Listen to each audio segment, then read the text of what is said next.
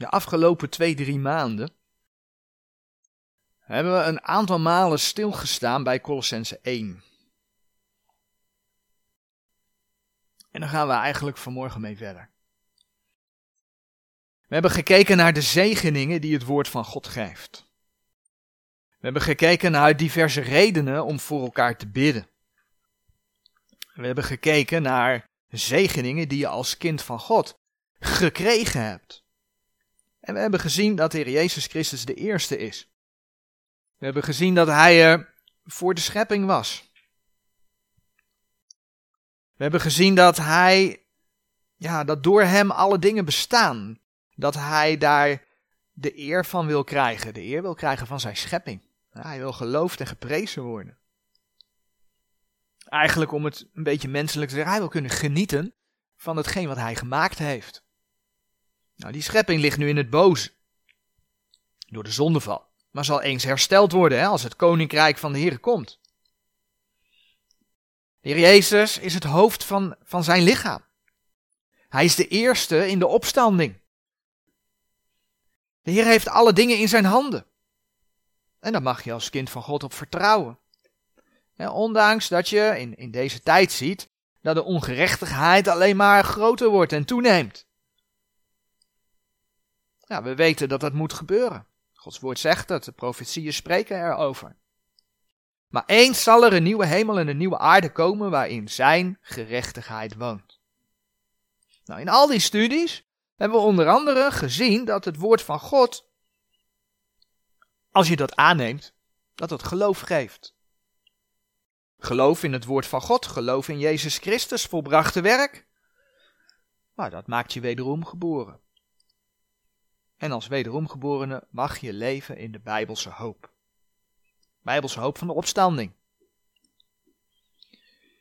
Door het volbrachte werk van de Heer Jezus, als je dat aangenomen hebt, mag je weten verlost te zijn. Je bent getrokken uit de macht der duisternis, zegt de Heer God. Je bent overgezet in het koninkrijk van de zoon van Gods liefde. En dan heb je zelfs recht op een erfenis in de eeuwigheid. Allemaal dingen waar we al bij stil hebben gestaan. We zagen toen ook al dat je als mens door de zondeval van nature een vijand bent van God. En dat is maar al te duidelijk als je reacties van mensen hoort op de God van de Bijbel. Want je mag wel over het goddelijke praten hoor, maar niet over de God van de Bijbel. Of op zijn woord, op zijn zoon Jezus Christus. Dus de mensheid leeft in vijandschap. En toch kun je als mens door het bloed des kruises, lees je dan in Colossense 1, je laten verzoenen met de Heere God. Je kunt vrede krijgen. Vrede krijgen met de Heere God. In plaats dat er dan ja, vijandschap is, heb je vrede met de schepper van hemel en aarde. Nou, vanmorgen willen we daar verder mee gaan. En dan willen we stilstaan wat meer bij die verzoening. Uitgebreider bij die verzoening stilstaan. En we doen dat aan de hand van de versen Colossense 1 vers 20 tot en met 23. Vorige keer hebben we gekeken tot en met 20, dus we gaan eigenlijk nog op het laatste vers verder in. En dan gaan we verder lezen tot vers 23. En dan gaan we onder andere zien, wat is nou Gods doel met die verzoening? Colossense 1 vers 20. En dat hij door hem vrede gemaakt hebbende door het bloed zijns kruises. Door hem zeg ik, alle dingen verzoenen zou. Alle dingen verzoenen zou tot zichzelf. Het zij de dingen die op de aarde, het zij de dingen die in de hemelen zijn.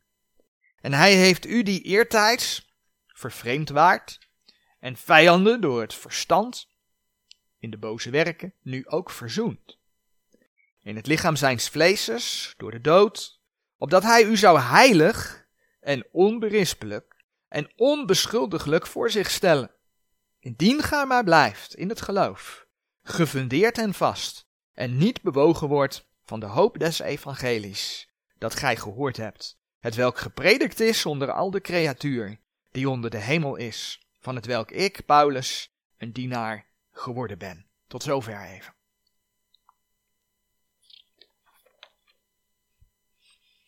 Colossense 1 vers 20 hadden we dus al even bij stilgestaan. Toch kijken we daar nog een keer naar. Dat vers dat zegt, en dat hij door hem vrede gemaakt hebbende, door het bloed zijns kruises, door hem zeg ik alle dingen verzoenen zou tot zichzelf. Het zij de dingen die op de aarde, het zij de dingen die in de hemelen zijn. Jezus heeft zijn bloed voor alle mensen vergoten. Voor alle mensen geldt de oproep van 2 Korinthe, en daar bladeren we naartoe, 2 Korinthe 5 vers 20. Dat zegt, laat u met God verzoenen.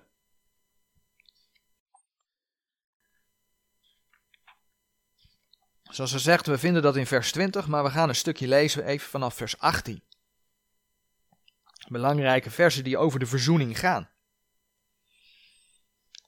En al deze dingen zijn uit God, die ons met zichzelf verzoend heeft door Jezus Christus en ons de bediening der verzoening gegeven heeft. Want God was in Christus de wereld met zichzelf verzoenende, hun zonde hun niet toerekenende, en heeft het woord der verzoening in ons gelegd.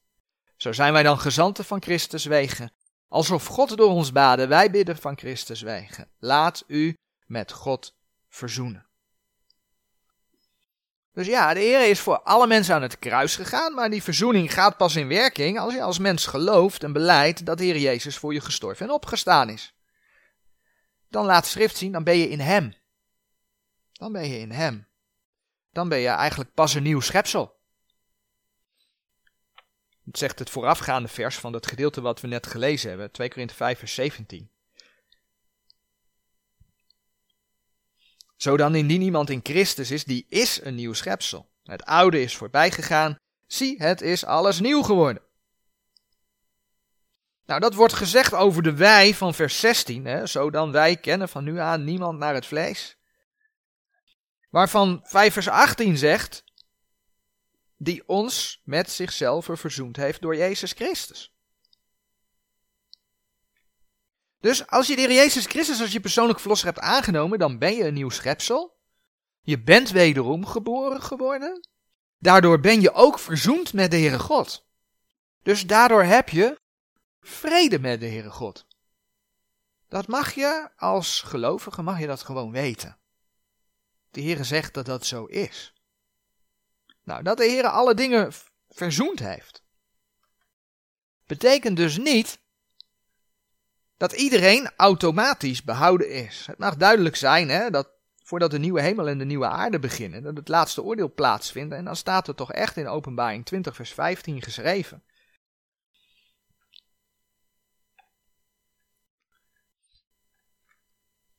En zo iemand niet gevonden werd, geschreven in het boek des levens, die werd geworpen in de poel des vuurs.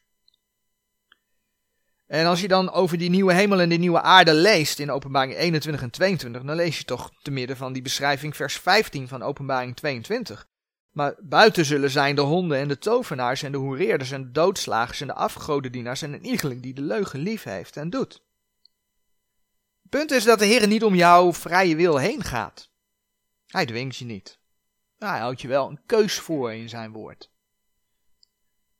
Want redding is voor iedereen beschikbaar, maar wel in Christus, in Hem.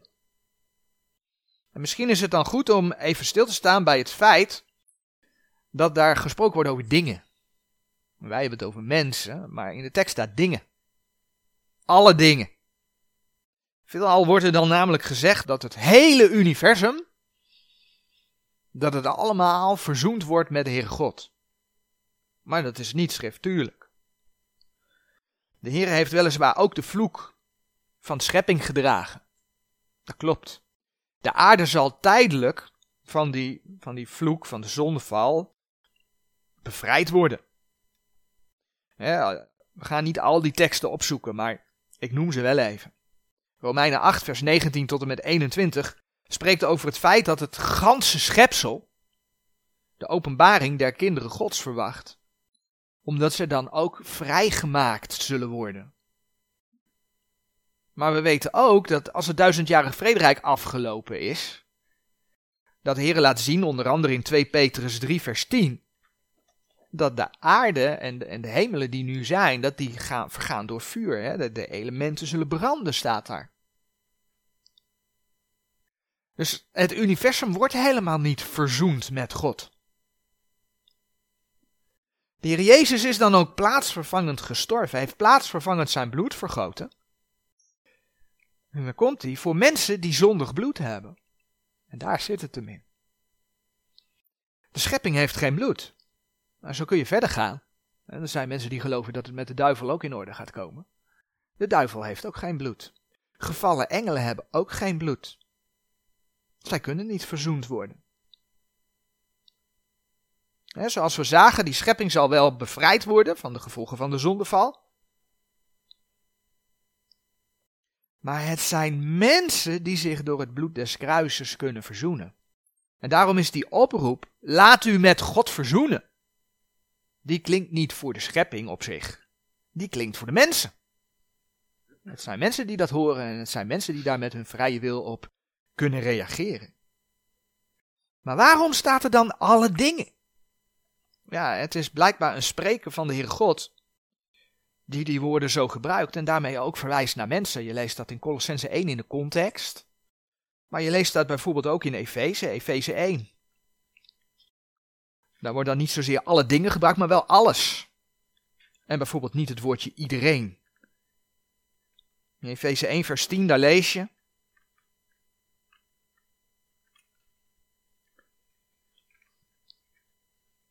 Om in de bedeling van de volheid der tijden wederom alles tot één te vergaderen in Christus. Beide wat in de hemel is en wat op de aarde is. De context van, de, van, van dat vers spreekt over mensen die door het bloed van de Heer Jezus verlossing hebben. Kijk maar in vers 7. Spreekt over mensen die in hem een erfenis gekregen hebben. Kijk maar in vers 11. Als je dan de schrift gaat bekijken, dan zie je dat die verzoening die de Heer Jezus bewerkt heeft, geldt voor oud-testamentisch heiligen. En nee, die waren in die tijd niet in Christus, maar ze leefden wel naar de wet. Ze deden de werken van de wet, waardoor ze in het paradijs kwamen, waardoor de Heer Jezus alsnog voor de zonde ook van hen kon sterven. Teksten die daarbij horen is Efeze 4 vers 8 en Romeinen 3 vers 25. dat je ziet dat de Heer het paradijs gevangen heeft genomen, meegenomen heeft naar de hemel, toen hij naar de Vader ging. Zo geldt dat ook voor gelovigen uit deze gemeentetijd die door de wedergeboorte in hem zijn. Nou, de duivel is niet in Christus, gevallen engelen zijn niet in Christus. Mensen die hem verworven hebben, zijn niet in Christus. En zo kun je dus zelf stellen dat het universum niet in Christus is. Er is dus geen sprake, en dat is even, even ja, belangrijk, er is geen alverzoening. De Bijbel spreekt over alle dingen, maar er is geen alverzoening. Dat leert de Bijbel niet. Zoals gezegd, bewerkt die verzoening dat je van een vijand van God verandert in iemand die vrede heeft met de Heere God. In vers 21 en 22 hebben we gelezen. En hij heeft u die eertijds vervreemd waart en vijanden door het verstand in de boze werken nu ook verzoend, in het lichaam zijns vleeses door de dood, opdat hij u zou heilig en onberispelijk en onbeschuldiglijk voor zich stellen. Nou, als je daar andere versen bij wil lezen, die eigenlijk hetzelfde leren, in Romeinen 5 vers 8 tot en met 10, daar zie je ook de vijandschap, het verzoend zijn met de Heere God, het vrede hebben met de Heere God. Romeinen 5 vers 8 tot en met 10. Maar je ziet in die verse van Colossense 1 dus opnieuw dat door het plaatsvervangende sterven van de Heer Jezus er verzoening met de Heere God mogelijk is. Maar waarom heeft de Heere God die verzoening mogelijk gemaakt? Waarom heeft hij dat gedaan? Nou, eigenlijk staat in vers 22 het doel van de verzoening. Namelijk, vers 22, opdat hij u zou heilig en onberispelijk en onbeschuldiglijk voor zich stellen. We zagen dat de Heer God van zijn schepping, van zijn schepselen wil genieten. Daarom wil hij blijkbaar dat je heilig, onberispelijk en onbeschuldigelijk bent. Colossense 1 vers 22. Daar staat dat geschreven. Maar daar staat nogal wat. Daar staat nogal wat. Want de Heere God wil dus klaarblijkelijk dat je heilig bent. Nou, de Heere God is heilig. Hij is zonder zonde. Hele mooie versen die je daarbij op zou kunnen zoeken zijn Habakkuk 1 vers 12 en 13. God staat daarmee, staat daarmee apart. Heilig zijn, dat, dat, dat heeft in zich apart gezet zijn. Hij staat ermee apart van de mensheid, want de mensheid is zondig. En nu wil de Heer God dus klaarblijkelijk dat jij als gelovige ook heilig bent. Dat je dus zonder zonde bent. En ja, natuurlijk, hè, natuurlijk zul je eens dat zonderloze opstandingslichaam ontvangen en dan zul je heilig zijn. Klopt. Dan zul je onberispelijk zijn. Dan zul je onbeschuldigelijk zijn. Laten we even 1 Thessalonicense 5 vers 23 lezen. Dat is zo'n mooie zegenbede is dat. 1 Thessalonicense 5 vers 23.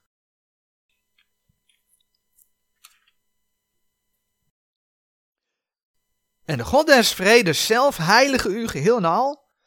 En uw geheel oprechte geest en ziel en lichaam worden onberispelijk bewaard in de toekomst van onze Heer Jezus Christus. Zie je dat hier op de toekomst gewezen wordt? Hij heilige u geheel en al en worden onberispelijk bewaard. In de toekomst van onze Heer.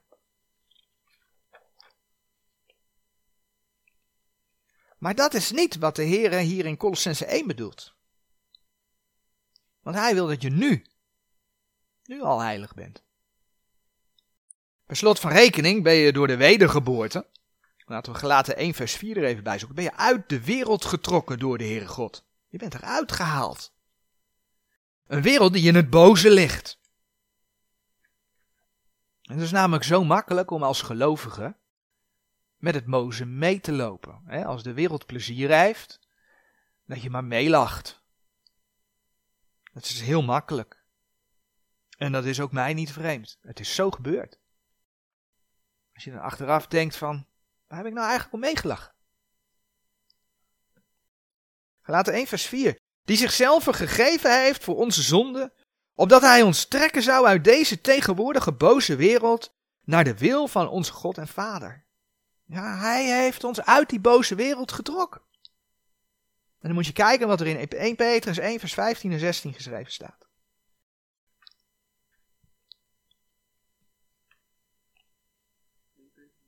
1 Petrus 1,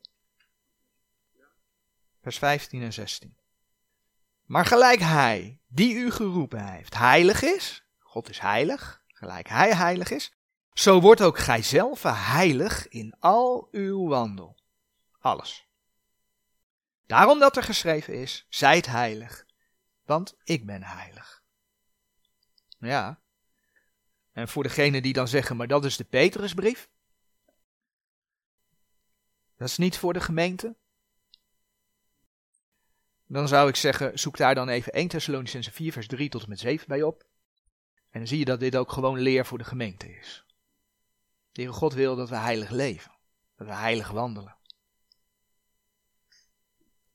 Maar dat is, ondanks dat je wederom geboren bent, wel moeilijk. Hè? Ik, ik noemde net al even een klein voorbeeld. En ik denk dat het goed is om te zeggen, want er zijn mensen die zeggen, weet je, je moet niet zo gericht zijn op de strijd tegen het vlees. Daar moet je helemaal niet mee bezig zijn, zeggen ze dan. Want, zeggen ze, bijbels onderbouwd, hè? Mijn vlees is met Christus gekruisigd. Aha, ja, dat klopt. Galaten 2 vers 20. Brief van de gemeente, mijn vlees is met Christus gekruisigd. Ja, dat klopt. Waar? Maar dan ben je vergeten om de rest te lezen. Want we hebben namelijk ook de opdracht, onder andere Romeinen 6 vers 12, om dat vlees voor dood te houden. En daar zit het hem in. Want klaarblijkelijk is dat vlees niet altijd dood. Dat vlees steekt zo af en toe de kop op. En de apostel Paulus laat dan ook zien dat hij ook daarmee strijdt. En het is niet een onbekend hoofdstuk. Want we hebben het daar wel vaker over gehad. Maar bijvoorbeeld Romeinen 7 vers 19. Romeinen 7, vers 19. Waar Paulus zegt, want het goede dat ik wil, doe ik niet, maar het kwade dat ik niet wil, dat doe ik. Als hij het kwade doet, dan zegt hij daar toch dat hij zondigde? Paulus streed daarmee. En ja, en juist doordat je dus als gelovige soms verkeerde keuze maakt, kom je dan ook, ja, met Gods tuchtiging in aanraking. Ook zo'n woord. Naar aanleiding van het thema van Gods vrezen, waar ik het vorige week over heb gehad. Ik ben daarover met iemand aan het corresponderen. Gods vrezen, nee, dat is niet voor ons. Nee, en tuchtiging, ben je helemaal mal. Helemaal mal. God heeft je zo lief. Hij straft je niet. Hebreeën 12 vers 10. Hebreeën 12 vers 10. Dat God vader genoemd wordt, dat heeft meer consequenties dan dat hij alleen maar vader genoemd wordt. Maar ja, een aardse vader mag zijn kind ook niet meer kastijden tegenwoordig. Dat mag niet. Van de wet. Eigenlijk. Je moet het kind vooral de vrije wil laten en alles zelf laten beslissen, want dan ontwikkelt het zich. Maar dan zegt toch Gods woord, want genen hebben ons wel voor een korte tijd nadat het hun goed dacht gekastijd, en dat gaat dan over aardse vaders. Maar deze, en dat gaat over de Heere God, kastijdt ons tot ons nut. Blijkbaar is het de bedoeling dat je er iets van leert. Dus als je geen kastijding meemaakt, leer je niks. Althans, niet genoeg blijkbaar. Want wat staat er dan? Waarom is dat tot ons nut? Opdat wij zijn heiligheid zouden deelachtig worden. Hé, hey, wees heilig, want ik ben heilig. Door kastijding kun je zijn heiligheid deelachtig worden. Blijkbaar heb je het als kind van God, net als een kind in het aardse leven, soms nodig om je neus te stoten. En soms ook hard te stoten. En waarom? Nou, zodat je de weg van de Heer blijft kiezen. Zodat je de zonde blijft schuwen. Zodat je heilig leert leven. Nou, de Heere God wil niet alleen dat je heilig bent. Colossense 1 vers 22 zegt ook dat, je, dat de Heere God wil dat je onberispelijk bent. Onberispelijk. Dat wil dus zeggen dat je niet te berispen bent. Als je eens dat opstandingslichaam krijgt, dat zonder zonde zal zijn, dan ben je dus in zekere zin niet meer te berispen. Want je bent zonder zonde, maakt geen fouten. Maar, opnieuw vraagt de Heer dat hier op aarde al van je. En laten we als voorbeeld 1 Thessalonicense 3, vers 12 en 13 lezen. 1 Thessalonicense 3, vers 12 en 13.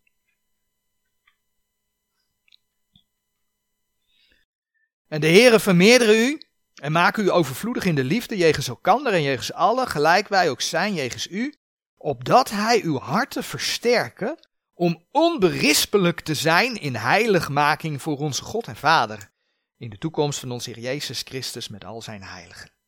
God wil je dus nu al, naar de toekomst toe, maar nu al heiligen.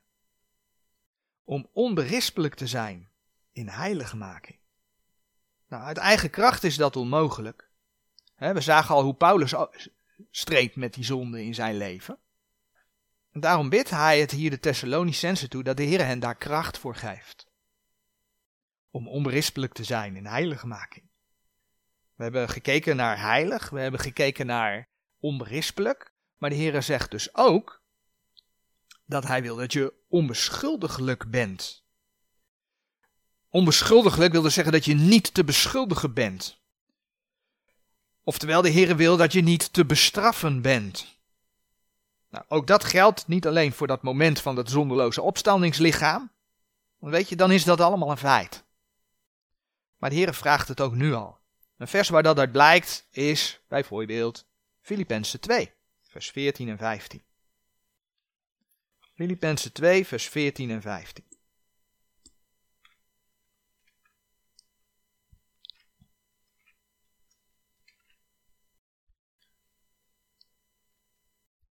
Doet alle dingen. Filippenzen 2, vers 14. Doet alle dingen zonder murmureren en tegenspreken. Opdat gij moogt onberispelijk en oprecht zijn. Ja, ja. Kinderen God zijnde. Onstraffelijk in het midden van een krom en verdraaid geslacht. Onder welke gij schijnt als lichten in de wereld. Ja, dat zegt de Heere God in zijn woord. Als kind van God leef je in die boze wereld, hè? dat blijkt ook weer uit deze verse. En dan vraagt de Heer dus van je tussen mensen waarvan hij zegt dat is een krom en verdraaid geslacht, om juist onstraffelijk te zijn. Dat is wat hij vraagt. Wauw, dat is nogal wat. Zeker als je beseft hè, dat zelfs dus de apostel Paulus schrijft dat hij die strijd met het vlees had. Als hij het goede wil doen, deed hij juist het kwade. Hoe weten we nu zo zeker dat de Heer in Colossense 1 vers 22 niet over onze eeuwige toestand spreekt? Dat voor alle kinderen van God zal zijn, omdat ze immers in Christus zijn. Dat is toch veel makkelijker? Hoef ik nergens rekening mee te houden. Weet je, dat weten we uit Colossense 1 vers 23. Want in Colossense 1 vers 23 staat geschreven dat je heilig en onberispelijk en onbeschuldiglijk voor hem gesteld wordt. Indien, indien gij maar blijft in het geloof, gefundeerd en vast, en niet bewogen wordt van de hoop des evangelies dat gij gehoord hebt, het welk gepredikt is onder al de creatuur die onder de hemel is, van het welk ik, Paulus, een dienaar geworden ben. Dus het gaat helemaal niet over de toekomst. Als je bij de Heer bent. Het gaat ook niet over je behoud, want Colossense 1 vers 21, hè, twee versen eerder, daar wordt tegen je als kind van God gezegd, en hij heeft u nu ook verzoend. Dus je bent verzoend, je bent een kind van God.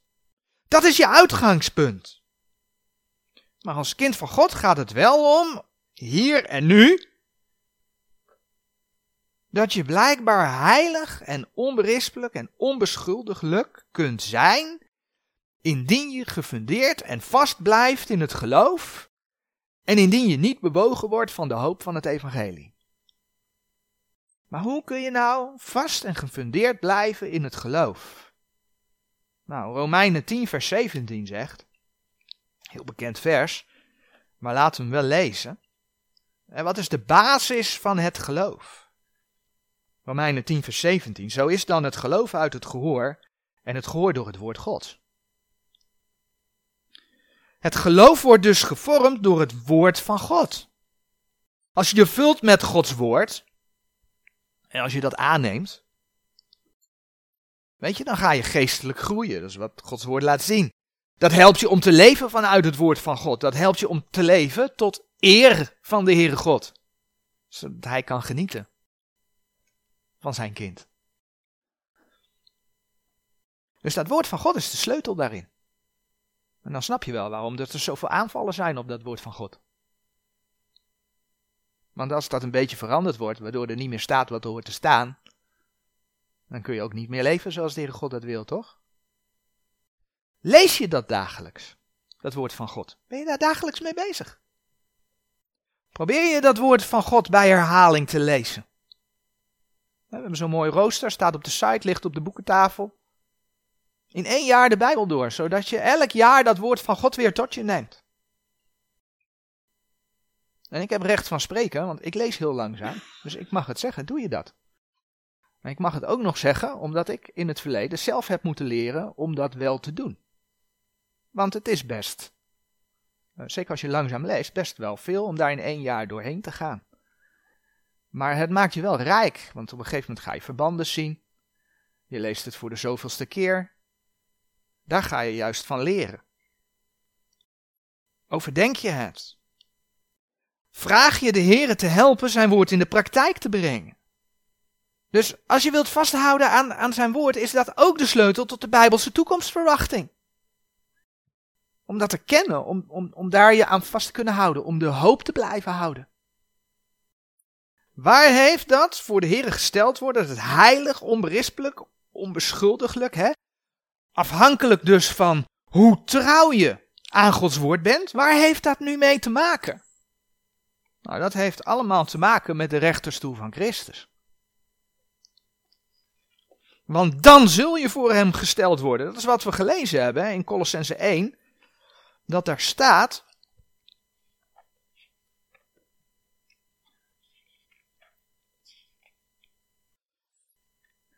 vers 22. opdat hij u zou heilig en onberispelijk en onbeschuldiglijk voor zich stellen. Nou, bij de rechterstoel van Christus word je voor hem gesteld. Kijk maar in Romeinen 14. Romeinen 14, vers 10b tot en met 12. Romeinen 14, het tweede deel van vers 10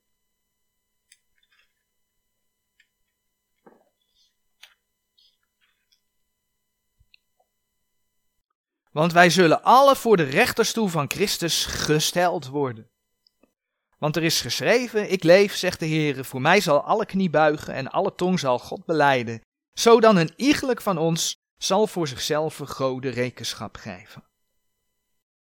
En dan bladeren we door naar 2 Korinthe 5 vers 10. Want 2 Korinthe 5 vers 10 laat dan zien wat dat rekenschap geven, wat dat inhoudt. Dat dat inhoudt dat je wegdraagt wat je goed gedaan hebt met je lichaam, maar ook dat je wegdraagt wat je ten kwade gedaan hebt met je lichaam. Kijk maar, 2 Korinthe 5 vers 10, dat zegt, want wij allen moeten geopenbaard worden voor de rechterstoel van Christus, opdat een iegelijk wegdragen hetgeen door het lichaam geschiet, nadat hij gedaan heeft, het zij goed, het zij kwaad. Nou, en het resultaat daarvan is, en ook die versen gaan we lezen, ja, we hebben het er vaker over gehad, maar voor de context en voor het begrip is het toch belangrijk om dat nu bij elkaar te zien.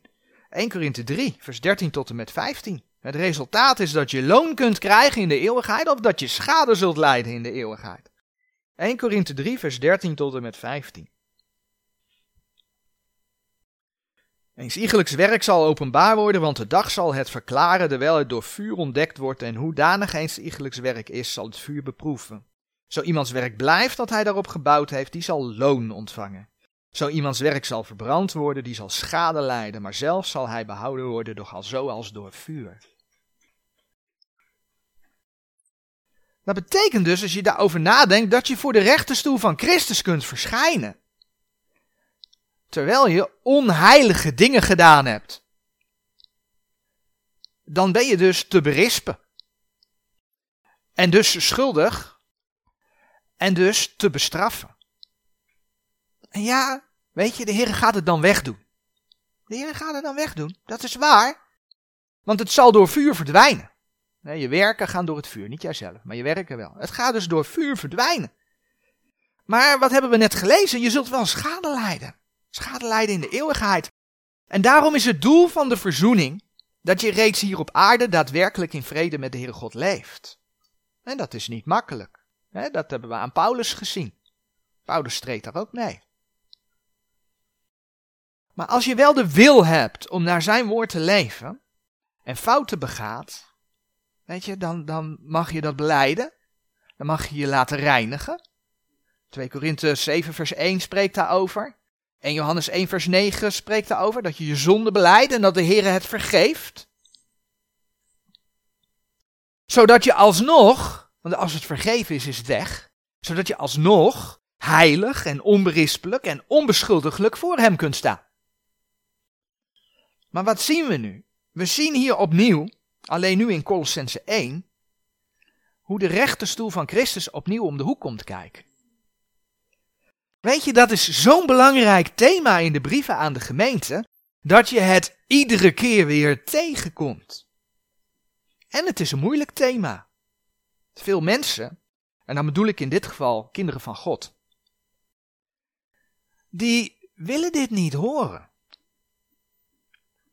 Het is enerzijds onbekend. Er wordt in veel kerken niet over gepreekt. Deels heeft dat te maken met het feit dat men de schrift niet recht snijdt. En maar één oordeel leert, en dat is het laatste oordeel. Dus ga je 1 Korinthe 3 vers 13 tot en met 15 opzoeken, bijvoorbeeld in de Nederlandse geloofsbeleidenis, dan plaatsen ze dat bij het laatste oordeel, terwijl het over de rechterstoel van Christus gaat. Doordat men de rechterstoel van Christus niet leert, of dat het laatste oordeel noemt, heeft men geen zicht, of in elk geval geen goed zicht, op het schadelijden van de gelovigen, maar ook niet op het beloond worden van de gelovigen.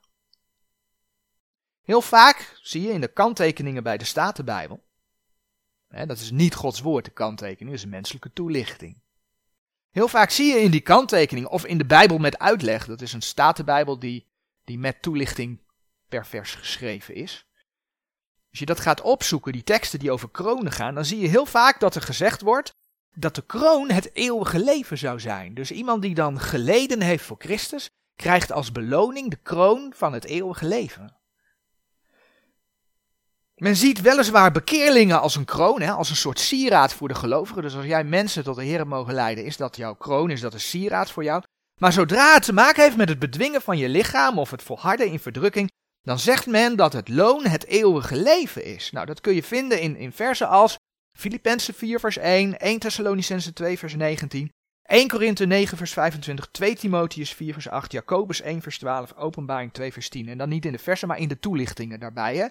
Daar zie je dan dat ze dat ervan maken. Ondanks dat men in protestantse kerken theoretisch op basis van geloofsbelijdenissen geen behoud uit werken leert, want dat beleiden ze, rekent men het eeuwige leven wel als een beloning. Daar gaat dus iets mis. Want de kronen worden niet voor niets kronen genoemd. Dat heeft te maken met het meeregeren, met de Heer Jezus in zijn koninkrijk. Wat je ziet is dat men verstrikt raakt in de eigen leer, omdat men de schrift niet recht deelt.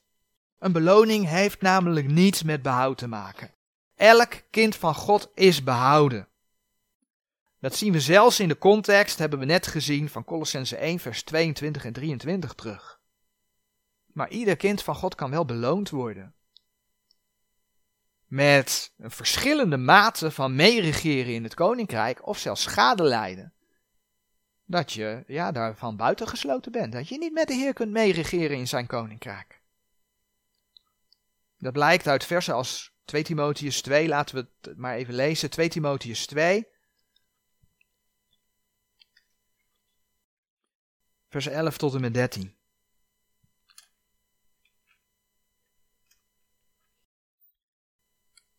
Dit is een getrouw woord. Want indien wij met hem gestorven zijn, zo zullen wij ook met hem leven. Als je in de Heer Jezus bent, dan leef je met hem. Dat is een feit. Gaat vers 12 verder. Indien wij verdragen, wij zullen ook met hem heersen. Ja, dus het met hem heersen is helemaal niet een vanzelfsprekendheid. Dat heeft nou met die eeuwige beloning te maken. En daarom geeft de Heer kronen als beloning. Als je voor hem geleefd hebt, zul je ook met hem mogen regeren. Indien wij hem verdragen, wij zullen ook met hem heersen. Indien wij hem verloochenen, hij zal ons ook verloochenen. Nee, hij stuurt je niet als gelovige bij hem weg, dat je naar de hel gaat. Nee, want indien wij ontrouw zijn, hij blijft getrouw, hè, vers 13. Hij kan zichzelf niet verloochenen. Maar dat met hem heersen, dat is wel degelijk gekoppeld aan een indien. Maar deze boodschap wordt dus niet gebracht. Veel. Wordt niet veel gebracht, zo moet ik het zeggen. En onbekend, ja, maakt onbe onbemind. Mensen kennen het niet. Maar het is dus wel Gods woord. Maar zelfs in kringen waar men dit wel zou moeten weten, hebben velen er moeite mee. En ondanks dat het zo duidelijk geschreven staat, hier in Colossense 1 vers 23, de versen waar we het vanmorgen over hebben, is er ook sprake van een indien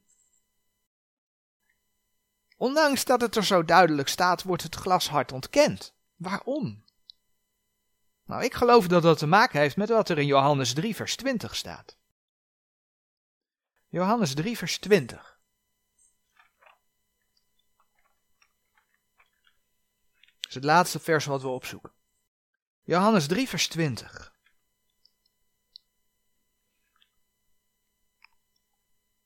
Want een iegelijk die kwaad doet, haat het licht en komt tot het licht niet, opdat zijn werken niet bestraft worden.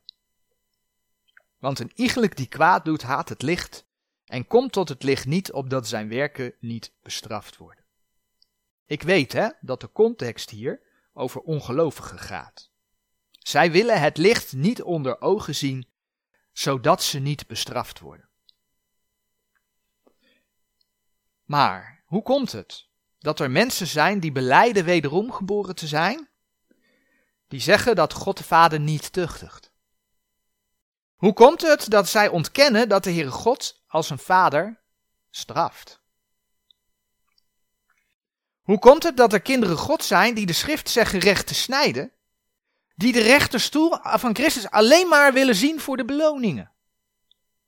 maar niet willen horen over het wegdragen van het kwade.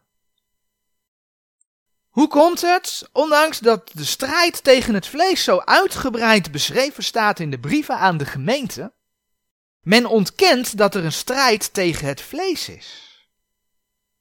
Hoe komt dat? Toen Adam en Eva gezondigd hadden, wat deden ze toen? Behalve het bedekken van hun naaktheid, ze gingen zich verstoppen. Ze verstopten zich voor de Heere God. Ze wisten dat ze fout waren en ze verstopten zich. Het zit de mens in het vlees om niet uit te willen komen voor het feit dat ze fouten maken. Dat willen ze verbergen. Denk maar aan jezelf. Denk maar gewoon aan jezelf. Hè? Want ik bedoel, ik ben ook mens dus. Denk maar aan jezelf. Als je iets fout gedaan hebt, dan praat je daar liever niet over, toch? Dat zit de mens in het vlees. Dat heeft met die zondeval te maken. En dat is juist wat de Heer God wel wil, want hij zegt beleid. Beleid. Beleid. Dus dan moet je ermee aan het licht komen. Als dat op jou betrekking heeft, als je je daarin herkent, dan heb je er blijkbaar moeite mee en ontken je de waarheid om het niet onder ogen te willen zien. Blijkbaar, net als Adam en Eva, heb je dan wat te verstoppen. Blijkbaar wil je dan niet voor waar hebben dat je toch nog wat aan je vlees moet doen. Je beleidt onder het licht van Gods woord te komen, maar daar waar het niet uitkomt, ontken je het of pas je de boodschap aan. Het is aan te raden om dan toch eens diep bij jezelf naar binnen te kijken, welke zonde je probeert te bedekken. En dat is wel belangrijk, want nogmaals, het heeft geen effect op je behoud, maar wel op je loon, op je, op je positie in de eeuwigheid. De Heere wil graag, dat hebben we gelezen in Colossens 1, dat je heilig, onberispelijk en onbeschuldiglijk bent. Dat je zo voor Hem gesteld wordt.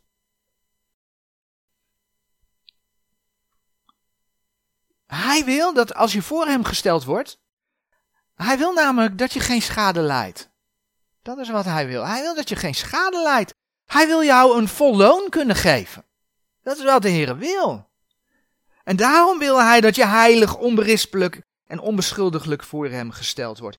De vraag is, wil jij dat ook? En dan roept de Heer je dus op om vast en gefundeerd te blijven in het geloof. En om niet bewogen te worden van de hoop van het evangelie. En dat is soms makkelijker gezegd dan gedaan. Maar je mag de Heer altijd beleiden als het anders gaat dan je eigenlijk op grond van Gods woord zou willen. Dus wil je, God gaat niet om je wil heen, wil je vast en gefundeerd blijven in het geloof en wil je niet bewogen worden van de hoop van het evangelie. Oftewel, wil je je eigen handel en wandel dat je met je lichaam doet, blijven zien in het licht van Gods woord. Als je dat niet wilt, ja, weet je, dan leef je onheilig. Dan leef je berispelijk en beschuldiglijk en daardoor bestraffelijk. Zul je schade lijden in de eeuwigheid. Als je dat wel wilt, als je het verlangen wel hebt, dan strijd je er net als Paulus voor. Dan strijd je ervoor met Gods hulp. Met Gods hulp. Om heilig, onberispelijk en onbestraffelijk voor Hem gesteld te worden. Amen.